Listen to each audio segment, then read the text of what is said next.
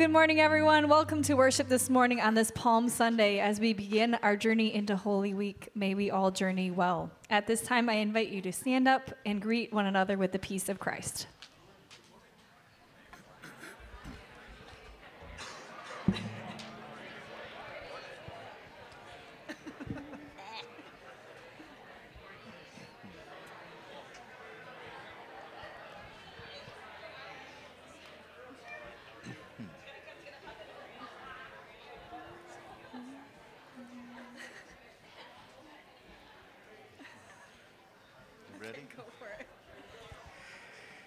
Give thanks to the Lord, for he is good.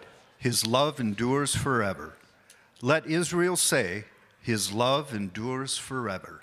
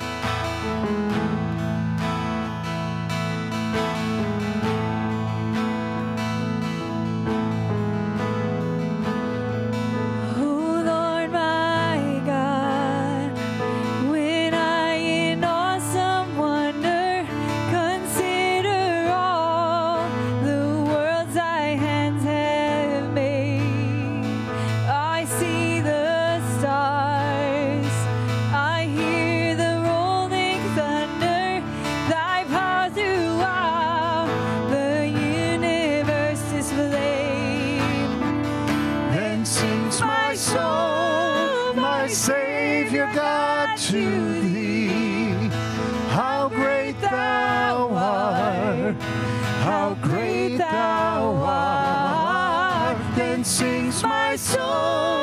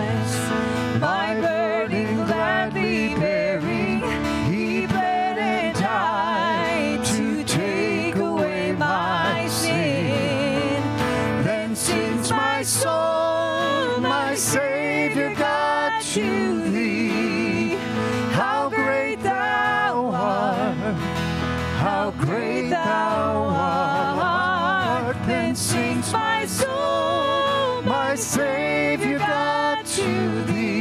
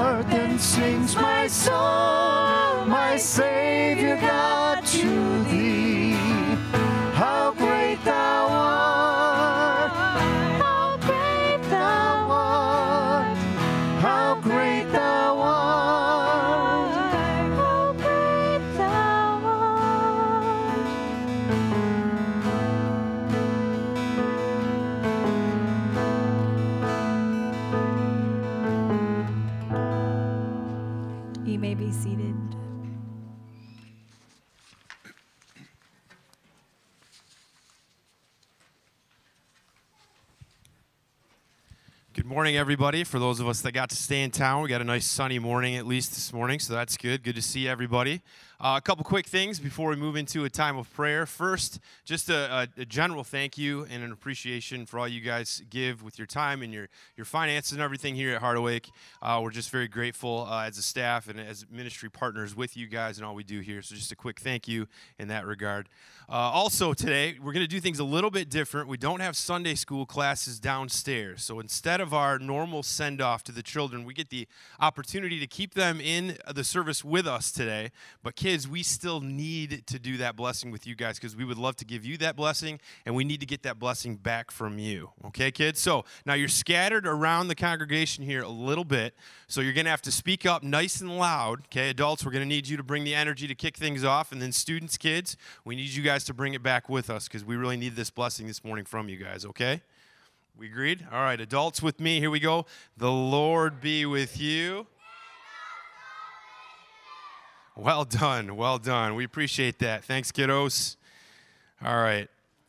We are going to move right into a time of prayer. So if you would bow your heads with me, we're going to begin with Psalm, a few verses from Psalm 62. Let's pray. Truly, my soul finds rest in God. My salvation comes from him. Truly, he is my rock and my salvation. He is my fortress.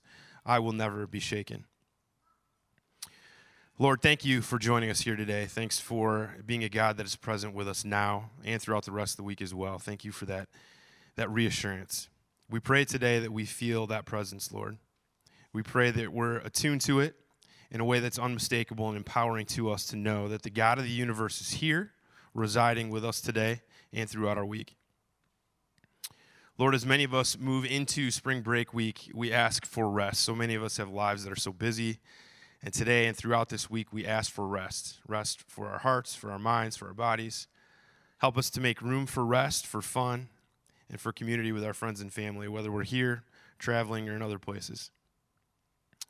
Please protect and uh, please protect those that are traveling, Lord, and be with them as they're on the move. Please grant safety to all of our community as we branch out across the country or we stay here and enjoy our time together here today. And Lord, although this spring break, this is spring break week for many, we also know that more importantly, this is Holy Week and a week that we celebrate your sacrifice on the cross and your resurrection from the grave. Grant us a new and fresh perspective.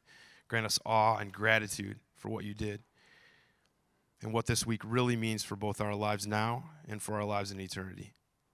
Help us to not take this week for granted, Lord, but instead lead us, carry us down the long path to the cross and beyond to the glory of the empty tomb. Lord, you're a God of power. We pray for a taste of that, Lord. Grant us that power that we need this week to work through those things that we feel like we can't work through on our own. We ask for your power and heal- healing, Lord. There are so many in our community that are desperately in need of your healing touch. We ask for the power of self-control. We ask for those we ask for those times when they arise and when we need your help that we can keep ourselves from doing things and saying things that are not glorifying to you. We ask for that help, Lord. And we ask for the power of joy. We don't often think of joy as something that's related to power, but the truth of the matter is there's little in this world that can change things like a joyful noise can. Grant us joy, Lord, and the ability to bring that to others as we're having a hard if we're having a hard time or if others are having a hard time finding it right now. Lord, thank you for this time together today. We pray for Pastor JB and we ask for his, that his words are your words. And we ask that your words touch our hearts in just the way we need them to today, Lord. Amen.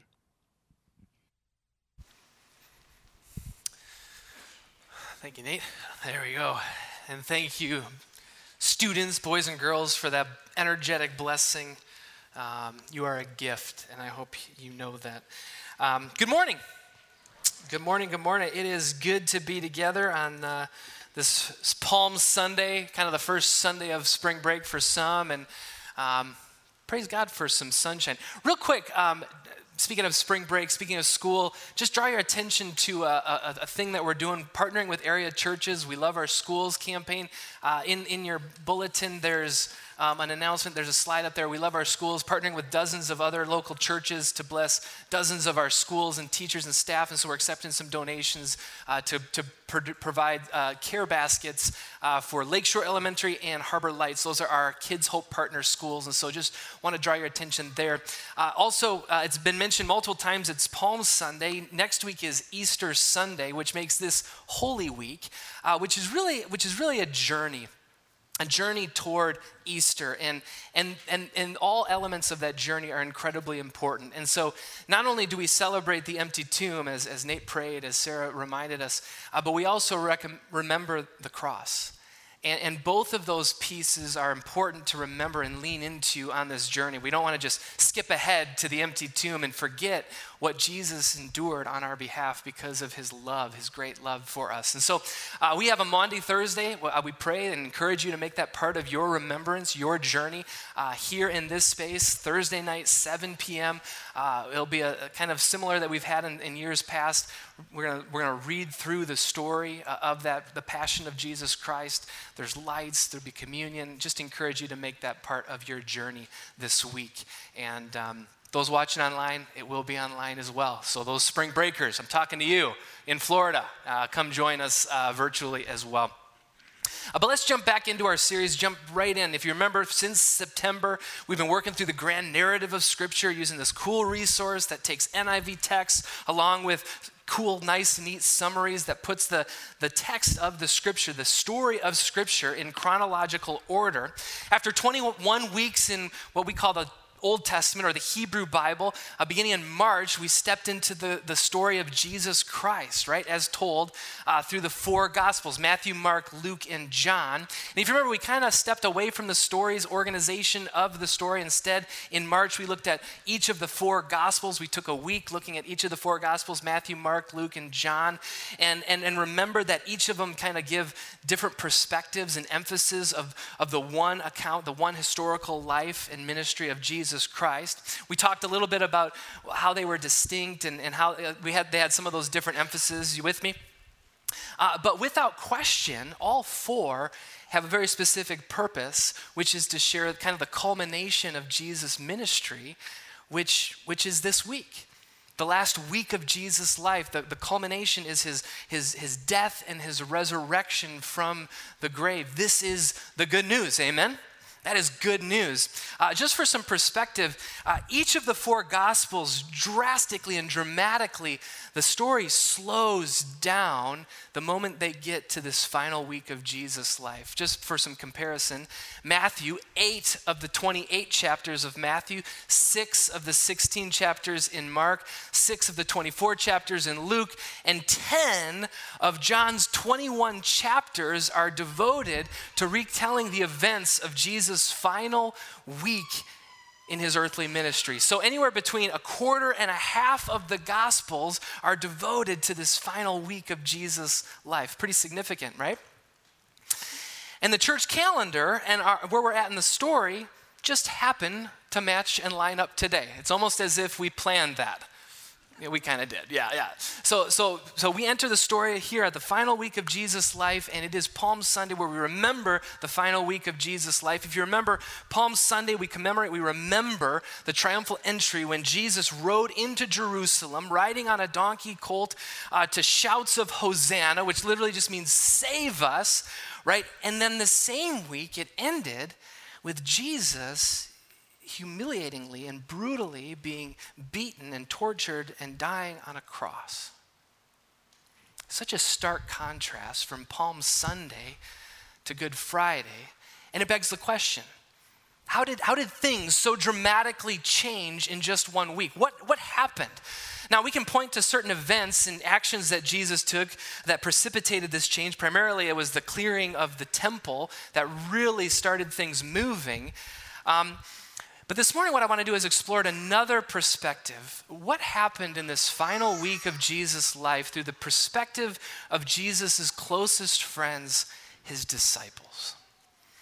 Now, to explore that question and that idea, we're going to enter the story when something changed in the heart of Judas as told through the perspective of the, in the, of the gospel writer of Mark. In fact, this week we're going to be camped out primarily in Mark's account of this final week. And so I invite you to turn with me uh, to Mark chapter 14. We'll be reading verses 10 through 21 this morning. If you're willing, if you're able, I'd invite you to stand as we hear God speak to us this morning.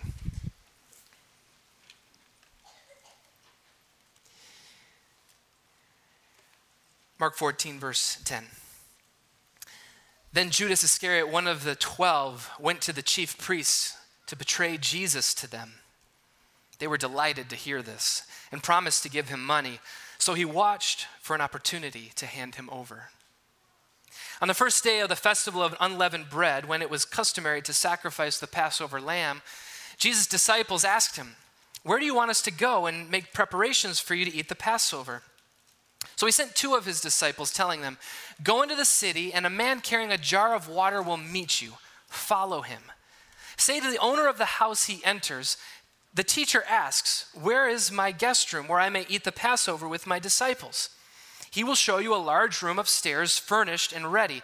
Make preparations for us there. The disciples left, went into the city, and found things just as Jesus had told them. So they prepared the Passover. When evening came, Jesus arrived with the twelve. While they were reclining at the table eating, he said, Truly I tell you, one of you will betray me, one who is eating with me. They were saddened, and one by one they said to him, Surely you, you don't mean me. It is one of the twelve, he replied, one who dips bread into the bowl with me. The Son of Man will go just as it is written about him, but woe to that man who betrays the Son of Man. It would be better for him if he had not been born. This is the word of the Lord. Thanks be to God. You may be seated. Join me in a word of prayer. Lord God, we thank you for these words. Holy Spirit, that you have preserved that you helped bring together through Mark. We thank you for the words of your scriptures, which give us light to see your words which, which help us see ourselves more clearly. And, and God, we pray that as, as we remember the events of this final week of your ministry here on earth, Lord Jesus, that Spirit, you would, you would stir in us to bring comfort where we need comfort, but Lord, to bring challenge where we need challenge. That your word might be a mirror revealing our hearts to ourselves. We pray this in Christ's name. God's people say together, Amen. I've mentioned this several times. I grew up in uh, the village of Brown Deer, Wisconsin. That is a weird name for a city. It is a suburb of Milwaukee. Brown Deer, we're very descriptive there. It's right next to green grass. You know, I don't know. Anyway, I kind of make fun of it a little bit, but it's a, it was a wonderful place to live. Grateful for, for that, that, that suburb of Milwaukee that I grew up in. And there's some pictures of me. That's at the old Johnson Park, the mini golf right. By the way, on the, uh, the picture on the left, I'm the one on the left who looks a little sad. Uh, a little background of that picture. I just discovered uh, right before that picture was taken that uh, it's actually the lowest score that wins in putt putt golf. Uh, I thought I was just beating everyone pretty bad. Uh, so I was a little, anyway. Um, but that's, that's a picture of me back in Brown Deer, Wisconsin. and um, to be honest, maybe this is just my my perspective, but I, as I think about my childhood, I was I was one who didn't get into trouble all that much. Like I, I think of myself, I, I, I, was a pretty good kid. In fact, uh, when I was growing up, I, I hated to get in trouble. I, I mean, I just I hated the thought of, of getting into trouble. And as I think about that as an adult, like what does that mean to, to get into trouble? I'm not, I'm not sure, but whatever it meant, I was, it would terrified me. I hated getting in trouble. So I can distinctly remember a couple of the instances when, when I got in a little more serious trouble. Certainly I got in, in, in a, lot of, in a lot of trouble in, at home and stuff, but at school there were a couple of instances where I got in more serious trouble. And the first one has to do with, with riding the school bus. So there's a little picture of me riding the school bus. I remember when I was a kid in elementary school, getting written up. Is that still a thing? Does, this, does the bus drivers write people? I'm getting a head nod. You can get written up. And if you got written up on the school bus, you got sent to the principal's office. And so if you can, if you can just imagine for a moment, when I was a kid, I was a pretty social kid. Uh, hard to believe, uh, right? But I would regularly socialize on the bus, which, which included kind of just talking to people and, and kind of moving around the bus. Now, that's kind of frowned upon, especially by bus drivers. So one day on the way to school, the bus driver saw me kind of walking around the bus and gave me a warning and said, Hey, Warnland, he probably didn't, didn't call me Warnland, but you got to quit standing on the bus. You stand up one more time and you are getting written up like fear of God. Like I was just so terrified of this. So I went back home the next day, and truth be told, I, I found one of those wristbands. You know, you have like the headband, and then you had like the old school kind of wristbands. And I had this white wristband, and on the wristband, in permanent marker, I wrote on the wristband, sit down. and then I wrote an arrow to like point to like to remind me, like, sit down with an arrow pointing down. Now, that could be a catch 22 because maybe the arrow's pointing up. I don't know. Anyway, so I wrote and I wore this on the school bus to remind me to sit down because I was terrified of getting written up. And guess what? It worked for like a day, you know? And like maybe it worked for like a day or two, but but then it happened. I'm on the bus and I, and I stand up and all of a sudden I hear the bus driver call out, you know, Warnland or Jay Barrett or Kid, I don't know. And he says, That's it, I'm writing you up you're going to the principal's office. And I just remember like sitting, like falling down in the bus seat, and I just start crying because I'm going to the principal's office. In that same moment, all the other kids who'd been written up multiple times come around me and are like, hey, man, it's not that bad. It's not a big deal. And they're trying to comfort me. And I'm just crying because I'm so ashamed and I'm so devastated that I just got written up. This morning, we, we step into one of the stories because as a kid, I didn't want to be seen as a bad kid, right? As a kid who went to the principal's office. This morning, we step into the story of the ultimate bad kid or bad guy of really, think about it, human history Judas. Even the name Judas has, has become notorious, right? Synonymous with, with betrayal. Quick poll How many of you have ever met anyone named Judas? I'm glad no one raised their hand because I was really counting on that. Because, like, people don't name their kids Judas, right? Because Judas means like betrayal. Like, it's just become notorious. In our, like, you see, we don't meet people named Judas, even though the name was once common at one point in human history. We'll talk about that. This morning, what I want to do is just explore Judas a little bit more and consider some of what may have led him to betray Jesus. We, we can't get into the mind of Judas, but maybe just explore maybe what, what led Judas to make the decision he decided to make. And maybe begin to, to maybe, I dare say, humanize Judas a little bit. So let's look at Judas Iscariot. We're, we're reintroduced to Judas Iscariot here in Mark chapter 14, verse 10. Then Judas Iscariot, one of the twelve, went to the chief priests to betray Jesus to them. At this point in, in Mark's gospel, Judas has only been mentioned one other time, chapter 3, when Jesus calls 12 disciples. But even at that point, uh, Mark makes it clear that the one who would betray Jesus, that's how we're introduced to Judas. Clearly, he is most known for what he did at this point in his life. But is there anything we can deduce about why? Let's consider for a moment the circumstances surrounding Judas's betrayal of Jesus. Remember, earlier in the week, Jesus had ridden into Jerusalem to shouts of Hosanna, right? Which literally means, save us. Save us. This is the Messiah, what the people are saying, who's here to save us, to deliver us. The people were viewing Jesus as the promised Messiah, which he was.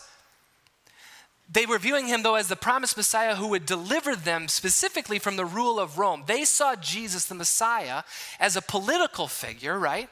That he was the Messiah, but his deliverance would deliver them from the, the occupation and oppression of the Roman Empire who was, who was ruling over them. They were in the, Jerusalem, but they were not free, and they viewed the Messiah as one who would set the people of God free from their political oppressors. But Jesus came to bring a deliverance that was different than the political deliverance that they were hoping for when they were waving those palm branches saying, Hosanna. Now, there's some other clues in, in Judas's name itself. Um, this, is, this would have. Um, uh, maybe the, the clues of Judas's name clue us that, that maybe this kind of Messiah is what Judas was anticipating or longing for. Uh, first, Judas was a common name in the first century AD. Why was Judas a, a common name in the first century AD in Jerusalem? Well, Judah, the tribe of Judah, certainly. Uh, but there's another character a couple centuries prior, Judas Maccabeus, who led the Maccabean revolt, a military revolt in, in Jerusalem. And so Judas became a common name at this time because of Judas Maccabeus, a revolutionary. Second, there's a couple theories around the name Iscariot. What does Iscariot mean? One theory is that Iscariot means Ishkarioth. Uh, or Ishkariot, which is uh, from the city of Kariot, which is kind of believed to be a zealot community. So is he from this zealot community of Kariot? Uh, the other theory is Iscariot is, is a reference to the Sicarii, which is a, a, group of Jewish revolutionaries who hid these long Sicarii knives within their robes to assassinate Roman soldiers. Again, kind of this revolutionary. So, could it be that Judas was maybe a zealot? Could it be that Judas is at least influenced by the zealots who believed freedom from Rome would come by violence and by force? And with that perspective, then Judas, think about Judas's perspective. Sure, Jesus has talked about his death and his resurrection with his disciples, but you know, that's not really how it's supposed to work. So maybe he kind of wrote that off. But all of a sudden on Palm Sunday, all right, here we go. The Messiah, Jesus. Maybe he's the Messiah we're hoping for, that he's going to lead this political revolution. Palm branches, Hosanna. But then as the week continues to transpire, he goes, Jesus then goes to the temple, he clears the temple, and all of a sudden this resistance is mounting from within his own people. And, and then, and then if, you th- if, you, if you go back just a few verses in Mark 14 and how it begins, right before when Judas decides to betray Jesus, there's the story of Jesus being anointed in Bethany. This woman breaks open this alabaster jar of perfume, pours it on Jesus, and they're like, Why are you wasting all this perfume? And you remember what Jesus says? He says, She's done something beautiful. And he references, like, she's anointing me for my burial, right? Now he's talking about dying again. And it's that moment, right after that, that we read verse 10 that Judas decides to betray Jesus to the chief priests. Hmm. as we begin to consider why maybe Judas betrays Jesus, is it, does it have something to do with unmet expectations that Jesus was not who Judas had hoped and thought he was? This brings us to the moment of Judas betraying Jesus. Let's consider that. The Greek word uh, for betrayal is a compound word beginning with para, which uh, means close beside the word parallel lines, right? Para. So close beside, uh, paired with uh, this word didomai, which means to give. And so the, this compound word means literally to, to give over or hand over someone who you are, you are close with. It really does mean to betray. Judas hands over his rabbi, his teacher, his Lord over to the chief priests who want to kill Jesus. And in return, Judas receives a sum of money. Matthew's account shares with us that it's 30 pieces of silver. So Judas sells out his Lord for a fairly decent amount of money, maybe a half year's wages.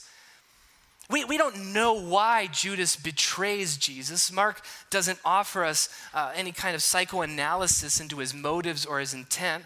We can deduce some things. Uh, John's gospel offers some insights that Judas was a thief. He was upset about the waste of expensive perfume. John tells that in John chapter 12. But both Luke and John then mention that, that Satan was at work in Judas. But it, it is also, but did it also have something to do with the fact that Jesus was not who Judas expected or desired Jesus to be? And, and, I, and I suspect that that's at least part of it. That Jesus was not who Judas thought or wanted Jesus to be. And friends, I, I think this perspective actually lands a little closer, I don't know about you, but to my own heart and my own temptations. I cannot help but think that Mark had this in mind, that his reader would consider the same questions his disciples asked when Jesus mentions at the Last Supper. Do you remember what the disciples say? Surely you don't mean me, Lord.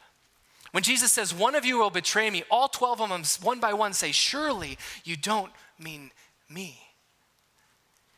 Each of the disciples are wrestling with this question Could it be me? Could I betray my Lord? Could I sell out Jesus? In fact, in Mark's account, Jesus does not identify Judas specifically. And the reason why I think is because I think he wants each of us who are reading or listening to this story to wrestle with the same questions that the disciples were wrestling with in that moment. Could it be me? When Jesus turns out to not be who I want him to be, when Jesus does not move in the way I'm asking him to move, when Jesus does not change my circumstances, fix my problems, or defeat my enemies, how quickly will I turn to my own powers and influences to make things happen in the direction I think they should go?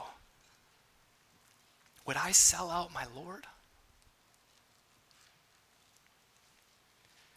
You see, as a kid, I, I, I hated thinking of myself as a bad kid one of the bad kids or, or a bad guy.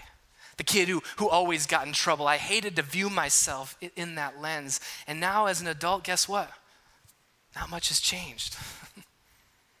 I don't want to see myself as a bad guy or see myself as, as Judas. No, no, no, no. I'm, I'm much more like one of the other disciples, like, like John or, or Peter or James. Well, I got news for you maybe it's not news, but they're not all that much better. Jump with me ahead just a few verses, Mark 14, verses 26 through 31. We read this. When they had sung a hymn, this is at the Last Supper, they then went out to the Mount of Olives, verse 26. At the Mount of Olives, picking up verse 27, Jesus says, You will all fall away, Jesus told them. For it is written, I will strike the shepherd, and the sheep will be scattered. But after I have risen, I will go ahead of you into Galilee. Peter declared, Even if all fall away, I will not. Truly I tell you, Jesus answered, Today, yes, tonight, before the rooster crows twice, you yourself will disown me three times. But Peter insisted emphatically, Even if I have to die with you, I will never disown you. And all the others said the same. It's easy to focus our attention on, on Judas and his betrayal, but this morning I also want to focus our attention on the other disciples and Peter more specifically. See, immediately after the Last Supper, the disciples head to the Mount of Olives, this region just outside the city of Jerusalem. Uh, and, and Jesus had predicted Judas would betray him. Um, turns out, but then he turns around after the, the Last Supper, he, he turns around and tells the rest of the disciples, You will all fall away. And then Peter says, No, no, no, no, no, no way, not me, Lord. And then Jesus says, Peter, you will disown me three times tonight. And, and if we're familiar with the story, we see and we, we understand that all of those things that Jesus predicts happen just the way Jesus predicted. Now, for Peter and the disciples, again, let's just consider their circumstances and, and, and how, when these things go down. Because Peter said he was ready to die for Jesus, right? He just said I, he was ready to die until the circumstances changed. You see, Peter said he was ready to die until it came time to die. In Mark 14, verse 27, Jesus said to the disciples, they would all fall away. And once Jesus is betrayed and arrested in the Garden of Gethsemane, what we read in verse 50 is that all of the disciples deserted him and fled. Verse 50. Peter, on the other hand, he, he sticks it out just a little bit longer. Peter, after Jesus is arrested, he follows to where Jesus is being questioned at the home of the high priest Caiaphas. He's standing in the courtyard of, of Caiaphas's of home, and he's witnessing, we, we perceive he's witnessing this whole thing going down with Jesus being questioned by the high priest.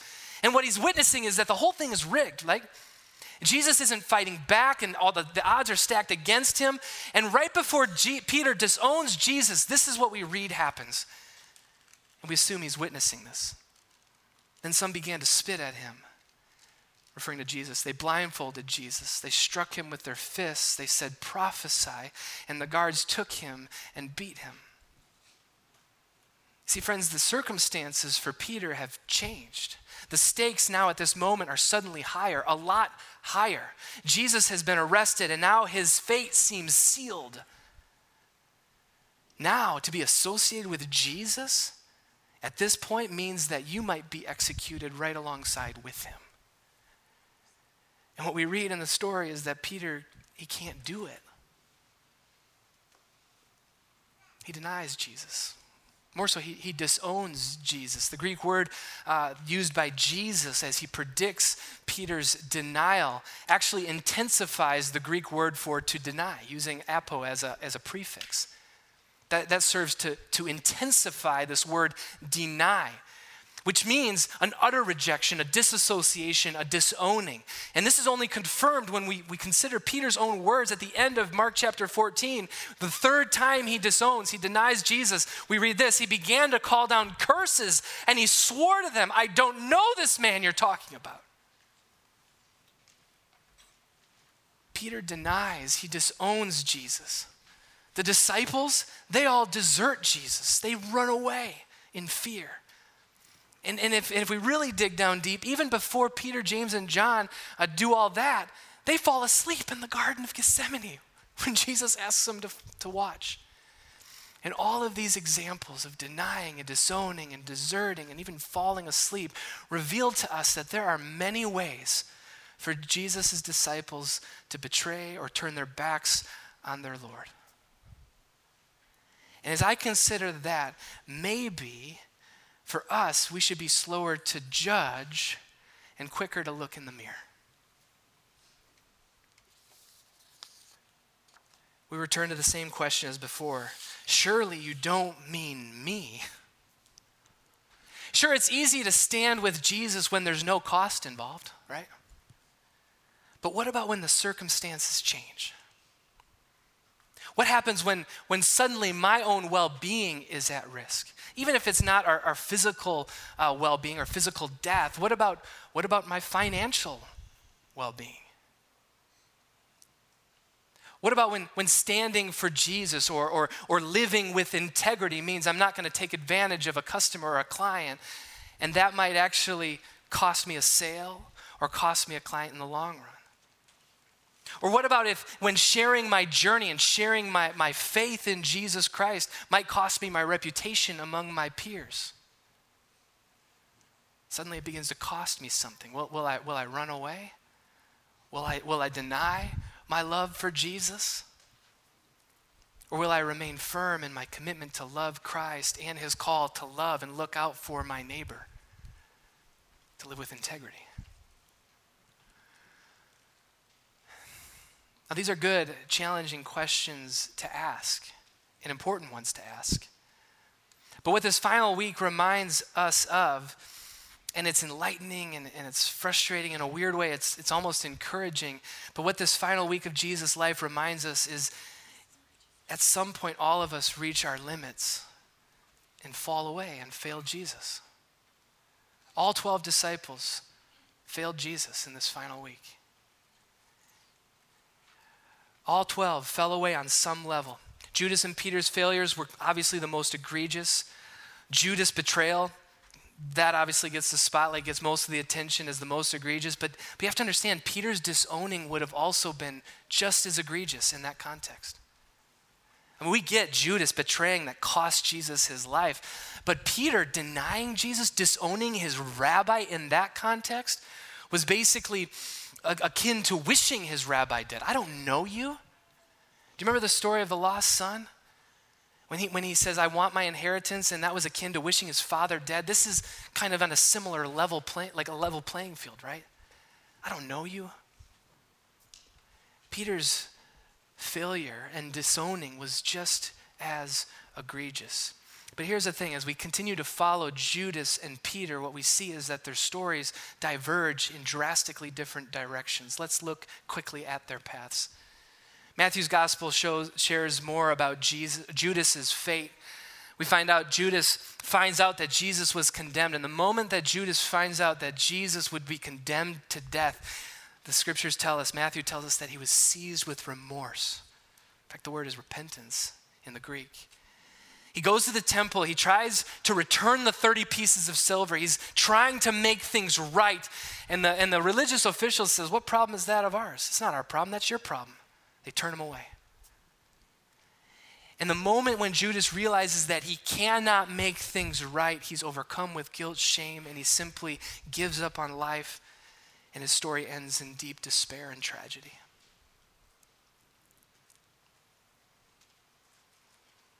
In contrast, Peter, also overwhelmed with guilt and shame, he, he breaks down and weeps after that rooster crows, right? He, he knows and he realizes what he's done. Later, the resurrected Jesus will appear to him on several occasions, and yet we get to John's gospel in chapter 21, and what do we see? The disciples have returned to Galilee like Jesus told them to do, but what is Peter doing along with some of the other disciples? He's fishing. Now, why is Peter fishing? Could it be that, that he, he feels unworthy to be called a disciple of Jesus Christ? So he returns doing the one thing he knows how to do and make a living, fishing for fish? But Jesus comes and Jesus meets Peter on the shores of the Sea of Galilee. And Peter, once he recognizes him, jumps out of the boat, runs to the shore. And we have this beautiful scene of Jesus Christ three different times saying, Peter, do you love me? He says, Yes, Lord, I love you. He says, Feed my sheep. Three different times, mirroring the three denials, Jesus restores, redeems, and reinstates Peter, who is broken in his shame and guilt. See, the only difference between the divergence, maybe I think the only divergence is Judas discovered that he himself could not make it right. And he was left in his own despair. But Peter, on the other hand, discovered that only Jesus could make things right. And I wonder if maybe that's the only difference in their divergent paths. That Peter got to encounter Jesus and the redemption and the restoration that comes with this. And friends, as, as, as we close, their paths definitely diverge at the end. But where I want to close is, is where their two paths actually converged toward the end. The strange, curious, and beautiful convergence of Peter and Judas's path is found in a story that is sandwiched right between Jesus' prediction of Judas's betrayal and Peter's denial. And tucked right between those predictions come this, these words while they were eating, Jesus took bread, and when he had given thanks, he broke it and gave it to his disciples, saying, Take it, this is my body. And then he took a cup, and when he had given thanks, he gave it to them, and they all drank from it. This is my blood of the covenant, which is poured out for many. See, on the night Jesus was betrayed, when he instituted this holy supper that we are about to partake in together, all 12 of Jesus' disciples joined him in this holy supper. That included the 12 disciples who would desert him and run away in fear. That included the disciple Peter who would disown him and say, I never knew the man. And it even included the disciple who would betray him, Judas. All present with Jesus, despite where their journeys, where their paths would all lead them and diverge. Here at the table, their paths converge before the grace and love of Jesus Christ. You see, friends, as a kid, I hated to think of myself as the bad kid who would break the rules, who would get sent to the principal's office. And now, as an adult, I still don't like to think of myself as a bad person, right? But the reality is, in some ways, I am a bad person. I'm a, I'm a sinner. I am a broken sinner who cannot save myself, but needs the gracious love and forgiveness of my Lord and Savior Jesus Christ. And friends, at this table, that's the invitation. The invitation is not pretend like we have it all together, it's simply to recognize, you know what? I'm broken, I'm lost, and I need a Savior. I need exactly what Jesus did later on in that week to die on a cross, to offer forgiveness and healing. That is the invitation of this table.